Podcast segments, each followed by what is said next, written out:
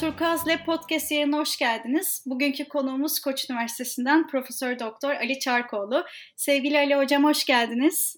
Merhaba. Hocam e, öncelikle Türkiye'yi merkeze alan bir soru ile başlamak istiyorum aslında ben. Sizin de bildiğiniz gibi Türkiye'de derin bir ekonomik kriz yaşanıyor. Siyasetin söyleminde aslında parti fark etmeksizin kutuplaştırıcı bir dil hakim olabiliyor. Parti ve siyasetçiler dinsel, milliyetçi eksende ya da kendi tabanının değerleri doğrultusunda söylem üreterek oylarını konsolide etmeye çalışıyor ya da belki oylarını arttırmaya, oy tabanı oluşturmaya çalışıyorlar.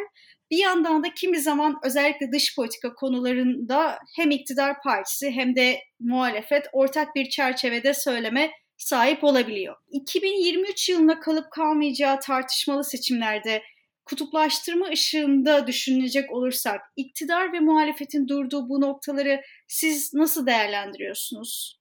Şimdi Türkiye bu yola aslında uzun zaman önce girdi. Yani Türk siyasetinde kutuplaşma yakın zamanda son yıllarda ortaya çıkmış bir şey değil gibi geliyor bana. Öyle ki biz 2002 yılından itibaren meslektaşım Ersin Kalaycıoğlu ile beraber bir seçim araştırması yapıyoruz.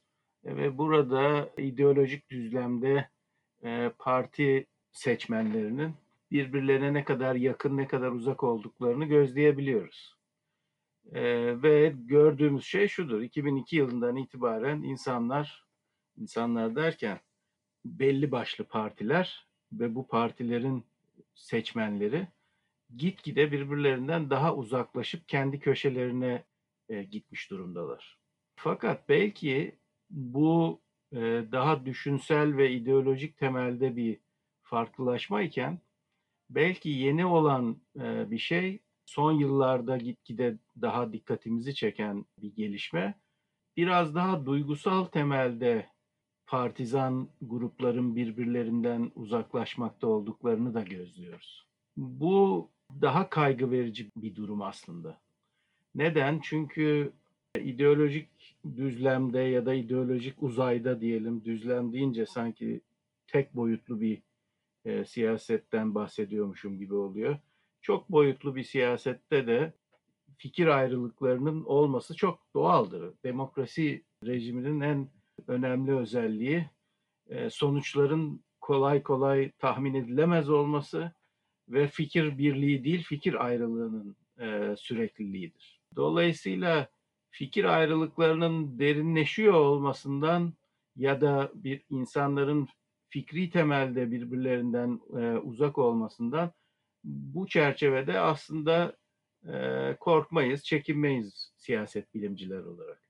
Fakat daha ciddi bir kaygı insanların birbirlerini seçmenlerin birbirlerini değerlendirirken bizim kamptan ya da bizim partiden ya da karşı partiden e, gruplamasıyla hem özel hayatında hem kamusal hayatta birbirine düşmanca duygular e, besler hale dönüşmesi. Şimdi bu görece yeni bir e, olgu. E, siyaset biliminde de dediğim şekilde görece diyebilirim. Yani siyaset biliminde de hiçbir şey dün olmuyor. Tabii bu, bu yazının en az 10 senelik bir geçmişi var. Fakat demokrasiler tarihinde bu 10 sene aslında çok kısa bir süre. Bu kısa süre içerisinde e, gözlediğimiz şey gerçek anlamda bir güvensizlik, nefret ve düşmanlık temelinde e, partizan grupların birbirlerine yaklaşmakta oldukları. Bu diye denilebilir ki işte bizim demokrasimizin sorunlarından birisi bu. E, bizim demokrasimiz de her zaman sorunluydu. Bu da yeni sorunlarından bir tanesi.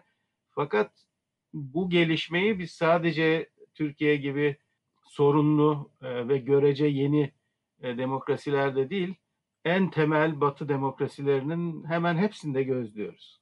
Ve bu tabii düşündürücü çünkü belki ileride tartışacağız. Örneğin Amerika Birleşik Devletleri'nde artık başkan olmayan Donald Trump'ın iktidara gelmesiyle, başkanlığa seçilmesiyle daha su üstüne çıktı bu ayrım. Fakat Avrupa'nın diğer ülkelerinde de Amerika'dan çok da farklı olmayan düzeylerde bu duygusal e, kutuplaşma dediğimiz kutuplaşmayı gözlüyoruz. Bu anlamda niye bundan bu kadar kaygılıyız diye kendimize sormamız lazım. Ve çünkü temel konular ve günlük siyasette bir fikir birliği ya da oydaşma konsensus oluşturmak bu ortamda son derece zor.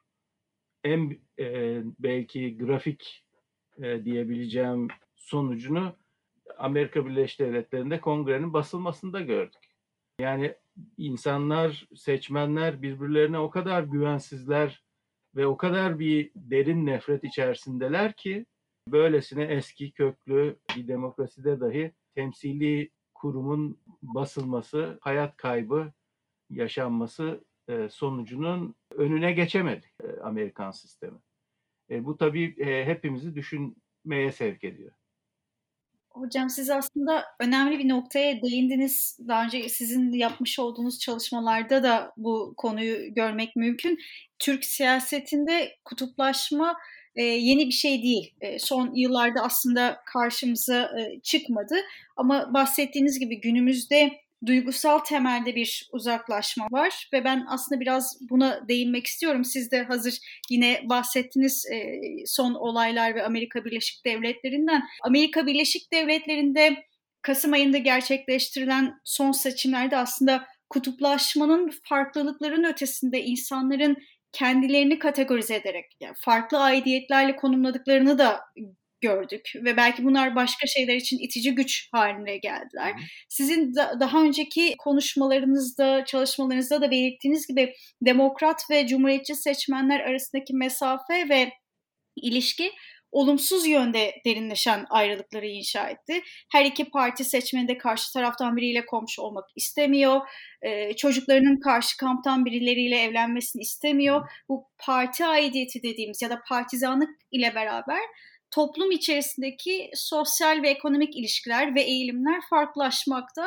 Siz de biliyorsunuz benzer sonuçlar Turkaz Lab tarafından Türkiye'de yapılan araştırmada da karşımıza çıkıyor. İşte çocuğum diğerinin çocuğuyla oynamasın, diğeri komşum olmasın, diğeriyle iş yapmam gibi. Amerika ve Türkiye'deki bu derin kutuplaşmayı, Hı. bu belki de duygusal kutuplaşmayı ve benzeşmeyi nasıl yorumlayabiliriz? Yani farklı bağlamlardan bahsediyoruz ama belki sizin bu duygusal temelde olarak tarif ettiğiniz kutuplaşmayı e, faktörler açısından düşünmek gerekirse nasıl yorumlayabiliriz? Şimdi bu duygusal kutuplaşmayı tam net bir şekilde ortaya koymak için e, belki biraz daha derine inmemiz lazım. Derine de inmekten kastım şu. Türkiye'de tolerans eksikliğini sosyal bilimciler çok eski zamanlardan beri dile getirmişlerdir. Tolerans eksikliği Türk siyasetinin en e, temel özelliklerinden bir tanesi. İnsanlar birbirlerine güvensiz, e, sosyal sermaye literatüründe e, bu vurgulanır. Merkez çevre çerçevesi Şerif Mardin e, hocanın yazına kazandırdığı e, bu çerçeveden baktığımız zaman da e, merkez ve çevrenin kültürel bir farklılaşma üzerine e, kuru, kurulduğunu e, söyleye geldi Türk sosyal bilimcileri. Fakat sizin araştırmada da göze çarpan en önemli bulgu bu toleranssızlığın aslında partizan kimlikler tarafından gitgide daha ön plana çıkarılıyor olması. Yani e, şunu biliyoruz. İnsanlar sadece kendileri gibi olanlara e, güvenme eğilimindeler Türkiye'de. Komşularının sadece kendileri gibi olmasını istiyorlar. İçki içen bir komşu istemem. Eşcinsel bir komşu kesinlikle istemem. Başka dinden herhangi bir e, grubun e, üyesini ne komşu olarak isterim ne de güvenirim. E, bu bulgular Dünya Değerler Araştırması'nda da bu e, ön plana çıkıyordu. Sürpriz değil bizim için. Fakat sürpriz olan şey şu, bütün bu kötü özellikleri e, karşı partinin özelliği olarak tanımlarken kendi partisine de bütün iyi özellikleri tanımlama eğilimine giriyor şu anda insanlar. Yani bu toleranssızlık ve nefret yani bu kelimeyi kullanırken daha dikkatli olmamız lazım belki ama tam bu şekilde dile getiriliyor. Bu gitgide parti kimlikleri etrafında e, şekillenmeye başlıyor. Yani biz artık karşı tarafın kendi partimizden olmayanları e, siyasi rekabet içerisinde meşru oyuncular olarak görmekten uzaklaşıyoruz ve onları bir nefret e, kaynağı, bir kötülük örneği olarak kafamızda kavramsallaştırmaya başlıyoruz. Tehlikeli olan şey belki de en tehlikeli olan şeylerden bir tanesi bu. Niye? Çünkü demokrasi tecrübesi tam gelişmemiş olan toplumlarda tolerans eksikliği ile yaşamayı bir anlamda öğrendik sayılabilir. Fakat böylesine partizan e, nefret temelinde e, demokratik sistemi nasıl yaşatırız? Bu tecrübe bizde olmadığı gibi Amerika Birleşik Devletleri'nde de yok ve gördük daha birkaç hafta evvel aklımızın ucuna dahi gelmeyecek bir şey oldu ve bir partinin taraftarları kongreyi basıp kararı değiştirmeye çalıştılar. Başkanlık seçimlerinin sonucunu değiştirmeye müdahale etmeye kalkıştılar.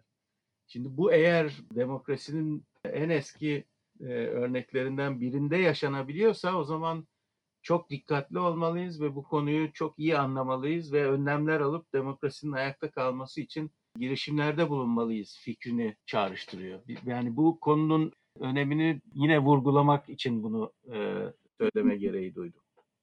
Hocam aslında önemli çünkü bir yandan da birkaç e, yaptığım okumada şunu gördüm. Yani kongrenin basılmasını destekleyenlerin oranının çok da az olmadığı e, tartışmaları var. Bu da biraz e, düşündürücü aslında. E, Ali Hocam ben biraz da önemli bir e, rolü olduğunu düşündüğüm e, medyaya değinmek istiyorum. Aslında şöyle bir e, süreç var. Yine belki Amerika üzerinden somutlaştırmak da mümkün. 2016 yılında gerçekleşen Amerika seçimlerinde hatırlarsanız Cambridge Analytica hı hı. Facebook'taki e, kullanıcıların verilerini kullanmıştı. 2020'de ise Twitter ve Facebook gibi sosyal platformlar Trump'ın hesaplarına ambargo koydular ve böyle bir e, süreç var aslında 2016'dan 2020'ye. Medyanın özellikle belki burada bahsetmek gerekirse sosyal medyanın kutuplaşmadaki rolünü siz nasıl değerlendiriyorsunuz? Şimdi bu bu konu gerçekten çok önemli. Çünkü yani şöyle bir geriye gidersek yani bundan 20 yıl 25 yıl önce internet fikir düzeyinde olan bir şeydi. Yani ben Amerika Birleşik Devletleri'nde doktorayı bitirdiğim ve Türkiye'ye döndüğüm zaman ilk mailimi Türkiye'den attım. Oradaki dönem içerisinde mail ile konuşacak, e, mesajlaşacak bir arkadaşım yoktu. Bu o kadar yaygınlaşmamıştı bunun kullanımı. Fakat şimdi hayatımız internet üzerinde şekilleniyor. Dersleri internet üzerinde veriyoruz. Envai çeşit e, WhatsApp grupları var. Hani ben Facebook'ta değilim, kullanmıyorum aktif olarak ama yaşamının önemli bir e, kısmını Facebook ve diğer sosyal ağlarda geçiren yüz milyonlarca insan var. Bunun demokrasilerin işleyiş şekline bir etki etmesi e, sürpriz değil. İlk başlarda bu iyimser bir şekilde bilginin, bilgiye erişimin hızlanması ve bilgi kaynaklarının çeşitlenmesi sonucunu doğurması nedeniyle siyasetin e, daha bilgi temelli, daha hızlı ve doğru kararlara yol açması e, beklentisini oluşturmuştu. Fakat e, geldiğimiz nokta bunun tam tersi bir sonucu bize gösteriyor. Öyle bir hale almış durumda ki sadece kendinizle aynı düşüncelere sahip ağlar içerisinde kendi düşüncenizi destekleyen gruplarla tartışarak ve dolayısıyla da bu fikrin e, dışında, karşısında olan ya da olduğunu düşündüğünüz kişilere ve gruplara karşı da gitgide daha tepkisel e, yaklaşan bir seçmen kitlesi de e, oluşturdu. Tabii bunun teknolojik olarak da sağladığı bir takım olanaklar var. İnsanların internette ne yaptıklarının takibi ilk başta bize böyle e, mistik bir bir olaymış gibi geliyordu. Herhalde yaparlar mı diye yani anlayamıyorduk nasıl olabileceğini. Şimdi daha iyi kavramış durumdayız ki internette yaptığınız her şey birileri tarafından gayet net bir şekilde izleniyor ve birileri bunu kullanarak e, size erişmeye, sizin fikirlerinizi e, şekillendirmeye gayret ediyorlar. Bunu ilk başlarda saf dilli bir şekilde e, yeni bir pazarlama mekanizması olarak görme eğilimindeydik. Evet en başlıca kullanımı belki de hala budur. Fakat e, siyasetteki uygulaması sizin nasıl bir siyasi görüşe sahip olduğunuzu da aynı netlikte yani herhangi bir A, B, C malını e, tercih edip etmeyeceğinizi e, tahmin etmenin ötesinde e, hangi tür fikirlere daha hoş görüyle baktığınız, hangi tür fikirlere de karşısında yer aldığınızı da gayet net bir şekilde e, teşhis etme olanağı sağlayan teknolojiler de geliştirme olanağı buldu bu sektör. Ve ilk e, gündeme gelişi bunun işte 2016 seçimleri Amerika Birleşik Devletleri'nde e, Brexit e, referandumu bu tür seçimlerde ki tabii bunlar da eğer oluyorsa e, başka yerlerde de benzer etki e, yaratma girişimleri mutlaka e, olmuştur ve oluyordur diye düşünmek lazım. Öyle ki demokrasilerin şu anda belki de karşı karşıya oldukları en önemli tehditlerden birisi sahip olduğunuz fikrin artık kendi fikriniz olup olmadığından dahi emin olamayabilirsiniz. O emin olmamanız gerekir aslında. Neden? Çünkü size fikrinizi değiştirmek üzere bir reklam farkında olmadığınız bir bombardımanla sizin fikrinizi e, yeniden şekillendirme gayretinde olan gruplar olduğunu biliyoruz. Yani bu sır değil artık. E, belki 2016 seçimlerinden evvel bu bir sırdı. Ama artık bu bir sır değil. Yani kendilerini bu şekilde e, tanıtan ve ve müşteri bulmaya çalışan bayağı bir şirket var. E, dolayısıyla emin olmamanız lazım. Ben e, işte A politikasına neden taraftarım? Belki A politikasına taraftar olmamı sağlayacak çok reklam, reklam değilse de reklam olduğunu anlamadığım ama benim dikkatime kolaylıkla sunulmuş olan bilgi kaynakları dolayısıyla ben bu e, tercihi yaptım e, diye kendinize sormanız lazım. Geldiğimiz nokta maalesef bu. Bazı partileri ya da siyasetçileri daha görünür e, kılıyor bir şekilde sosyal medya hocam. Bir de sizin bahsettiğiniz tepkisel söylemleri yeniden de üretiyor. Özellikle popülist aktörler için çok elverişli olmaya başladı. Evet. Özellikle ana akım medyada sesi kısılan belki Wilders gibi e, aktörleri. Evet. Dünyadaki diğer popülist liderlerin bu bahsettiğimiz mağduriyet ve suçlama anlatılarına dayanarak biz ve onlar ayrılığı ile yarattığı kamplaşmalar gibi e, nasıl Trump'ın da popülist dili ABD'yi keskin şekilde kutuplaştırdı ki bunda aslında hiç yalnız değil ve tepki e, tek bir örnek de değil. E, sosyal medyanın da gerçekten önemli bir rolü var. Hocam bir yandan da e, Amerika'ya baktığımız zaman Biden mesela bunu aşmak için görevi devraldı 20 Ocak tarihinden itibaren birlik olmaktan ya da beraber yaşamaktan bahsediyor. Şimdi bu söylemler belki biraz e, insanlara özellikle bu kutuplaşma ortamında daralmış hisseden insanlara e, umut olarak da yansıyor olabilir. Sizce ortaya çıkan bu kutuplaşmadan kurtulmak, tüm bu e, popülizmin, işte sosyal e, medyanın varlığıyla de düşündüğümüzde sizce kısa dönemde mümkün mü ya da en azından bu kutuplaşmanın azaltılması için e, sizin önerileriniz var mı? Şimdi bu gerçekten şu an itibariyle siyaset biliminde çok canlı bir tartışma konusu. Yani ne tür girişimlerde bulunabiliriz ki kutuplaşmayı azaltabilelim? E, kendimize sorduğumuz soru bu. Siyaset bilimi böyle siyasa kurgusu yeteneği çok gelişmiş bir disiplin değildir.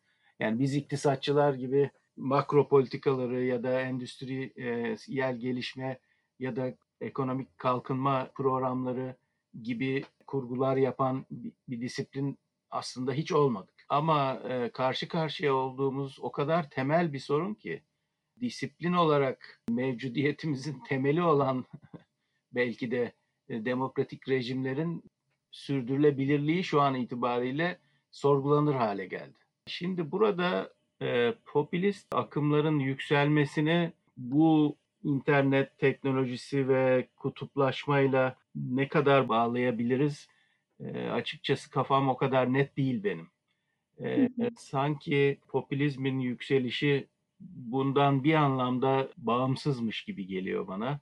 Hem kültürel temelleri var, yani bu postmateryalist değerlere duyulan tepkinin sağ ya da sol popülist bir bayrak altında toplanması gibi bir kültürel bir temeli var. Ama bunun ötesinde iktisadi yapıdaki eşitsizliklerin gitgide daha derinleşiyor olması daha bundan birkaç sene evvel Fransız iktisatçı e, kimdi? Picardie miydi? E, ismini şimdi hatırlayamıyorum.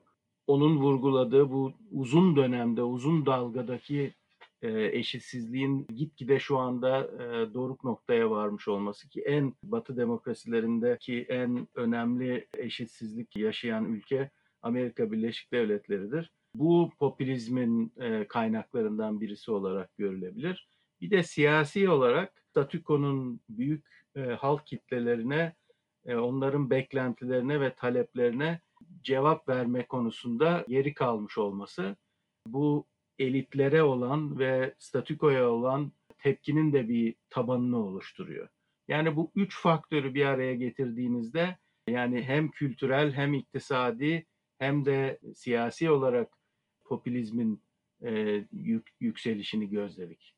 Şimdi Türkiye'de de benzer şekilde e, hem e, AK Parti'nin iktidara gelmesi buna bağlanabilir Batı Avrupa'da gerek İspanya'da gerek e, Yunanistan'da e, benzer gelişmeler oldu.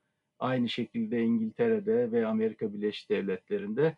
E, ama tabii belki de demokrasileri en doğrudan tehdit ettiği yerler Doğu Avrupa ülkeleridir. Ki burada hem Macaristan hem Polonya'da bunun değişik rehçelerine tanık olduk. Şimdi bu popülist rejimler yeni internet teknolojisiyle birleştiğinde kutuplaşmayı arttıran, destekleyen bir rol de oynuyor. Çünkü biraz önce bahsettiğim e, gibi e, kültürel farklılaşma kimlik siyasetini daha kutuplaştıran bir yapı e, oluştururuyor ve internet üzerinde de bunları gitgide daha net bir şekilde görüyoruz. Türkiye'de bunun yaşanmakta olduğunu yani ampirik olarak yeni yeni gözlüyoruz. E, ama uzun zamandır tahmin ediyorduk. Hem sizin araştırmada hem internet üzerine yapılan değişik araştırmalarda bu kutuplaşmanın örneklerini gitgide daha sık e, bir şekilde e, gösteriyor bize araştırmacılar. Hocam çok teşekkür ediyoruz. Değerli zamanınızı ayırdığınız ve bizlere kapsamlı, keyifli bir sohbeti mümkün kıldığınız için. Ben teşekkür ederim. Gerçekten zevkliydi. Bugünkü programımızı sona erdiriyoruz. Yeni tartışmalarımızla devam edeceğiz. Herkese sağlıklı ve iyi günler diliyorum.